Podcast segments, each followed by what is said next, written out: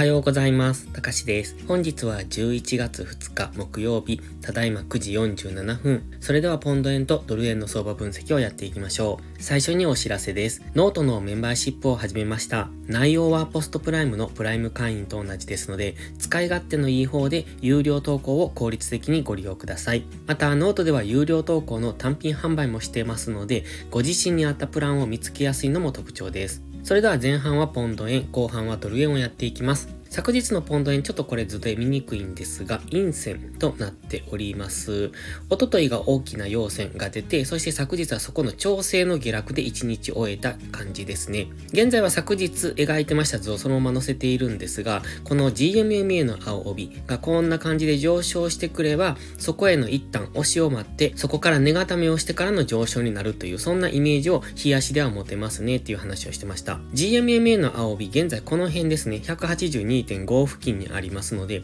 もし GMMA まで下落するのであれば、もう少し下落余地があるというところですので、本日はもうちょっと下落するのか、現在地付近、買い足では反発上昇しそうな雰囲気にもなってきてますので、現在地から上昇していけるのかっていうところを見ておきたいです。日足のストキャスティクスもう少し上昇余地がありますので、やはり上昇しやすい試合ではあると思うんですが、ストキャスティクスそろそろ高値圏に入りかけてきてますので、その辺も注意です。では4時間足です。4時間足には黄色のボックスを描いておりました。昨日の下落はそのボックス上限までの下落でちょうどボックス上限っていうのが意識されて一旦反発で陽線が出てきておりますよね。ただ、日足の GMMA 付近と考えますともう少し下落余地がありますので、また4時間足の GMMA の青帯も少し下にありますよね。ですのでもう一段下落するっていう考え方も持っておいた方がいいと思います。もちろん現在地付近から今この黄色のボックス上限がサポートになってそこから上昇するっていうのも考えられられるんですが、日足の GMMA、4時間足の GMMA までの距離がもうちょっとあるので、もう少し下落ですね。現在4時間足の GMMA は182.6付近。ですので、日足の GMMA とほぼ近い場所にありますので、もう一段下落。やはり182円のミドルぐらいまでの下落は視野に入れておいた方がいいと思います。ストキャスティクスもまだ下げている途中ですので、もちろん現在地付近からゴールデンクロスしていくっていうことも考えられるんですが、インジケーターを見ているともうちょっと下落してもおかしくないと思いますので、その辺見ておくといいと思います。では、1時間足です。1時間足にはピンクのエリオット波動をイメージしておりました。そしてその4波に機能入るのかなっていう話をしていたと思います。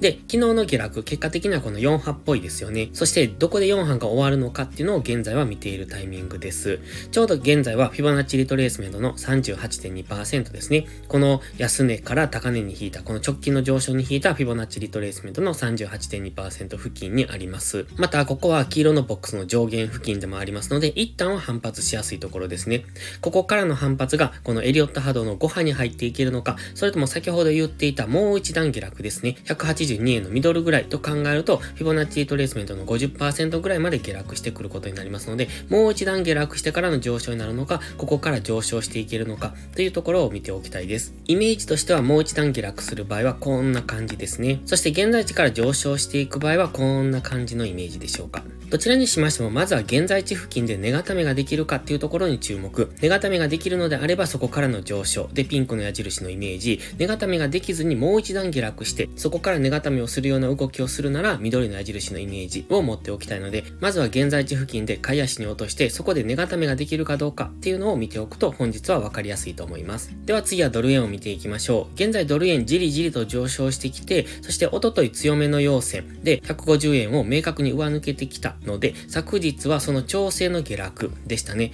そして本日も朝方からずっと下落してきております。ただしこの大きな陽線に対して現在のこの陰線のサイズを見ていると、基本的には調整の動きと考えられます。ただ、このまんま強い陰線で、おとといのこの強い陽線を打ち消すような動きになってくると、もうちょっと考え方は変わってくるんですが、基本的には現在高値更新もしておりますので、下がったところからの上昇っていうのをイメージしておきたいんですが、やはり介入警戒っていうのがありましたので、かなり今上値は重くなっておりますので、ドル円はトレードがしにくい、そんな通貨ペアかなと考えてます。では4時間足です。4時間足は赤い平行チャンネルの中で動いてまして、そのセンターラインを上抜けて、そして昨日の朝方はそのセンターライン付近でサポートされるかどうかっていうところだったんですね。で、結果的には今下がってきてますので、今またこの平行チャンネルの加減ぐらい、赤の平行チャンネルの加減、この赤いラインが次サポートに変わるのかどうかっていうところを見ておきたいです。本日朝方から下落してきておりまして、GMMA の青帯ぐらいまで今すでに下落してききてますね。ここがサポートに変わればいいんですが、サポートできないようですと、また平行チャンネルを下抜けてきますので、そうすると比較的大きな下落、149円のミドルぐらいまで下落していく可能性がありますので、その辺注意です。基本的にはこの強い上昇で直近の高値を上抜けてきてますので、下がったところからの次の上昇っていうのをイメージしておきたいんですが、やはり今今朝方のこの動き、この下落の仕方を見ていても結構ドル安が進んでおりますので、その辺は注意ですね。寝頃感でロングエントリーしてしまいますと、そのまま下に持っていかれる可能性がありますので、基本的には押し目買いでいいと思いますが、押し目買いも短く利確していくのがいいと思います。では、1時間足です。1時間足には直近の上昇にフィボナッチリトレースメントを当てております。38.2%とか23.6%が昨日は意識はされてきておりますが、結果的には下抜けてきております。次のターゲット、先ほど4時間足で言いましたが、この赤の平行チャンネルの下限付近ですので、このフィボナッチリトレースメントというと50%、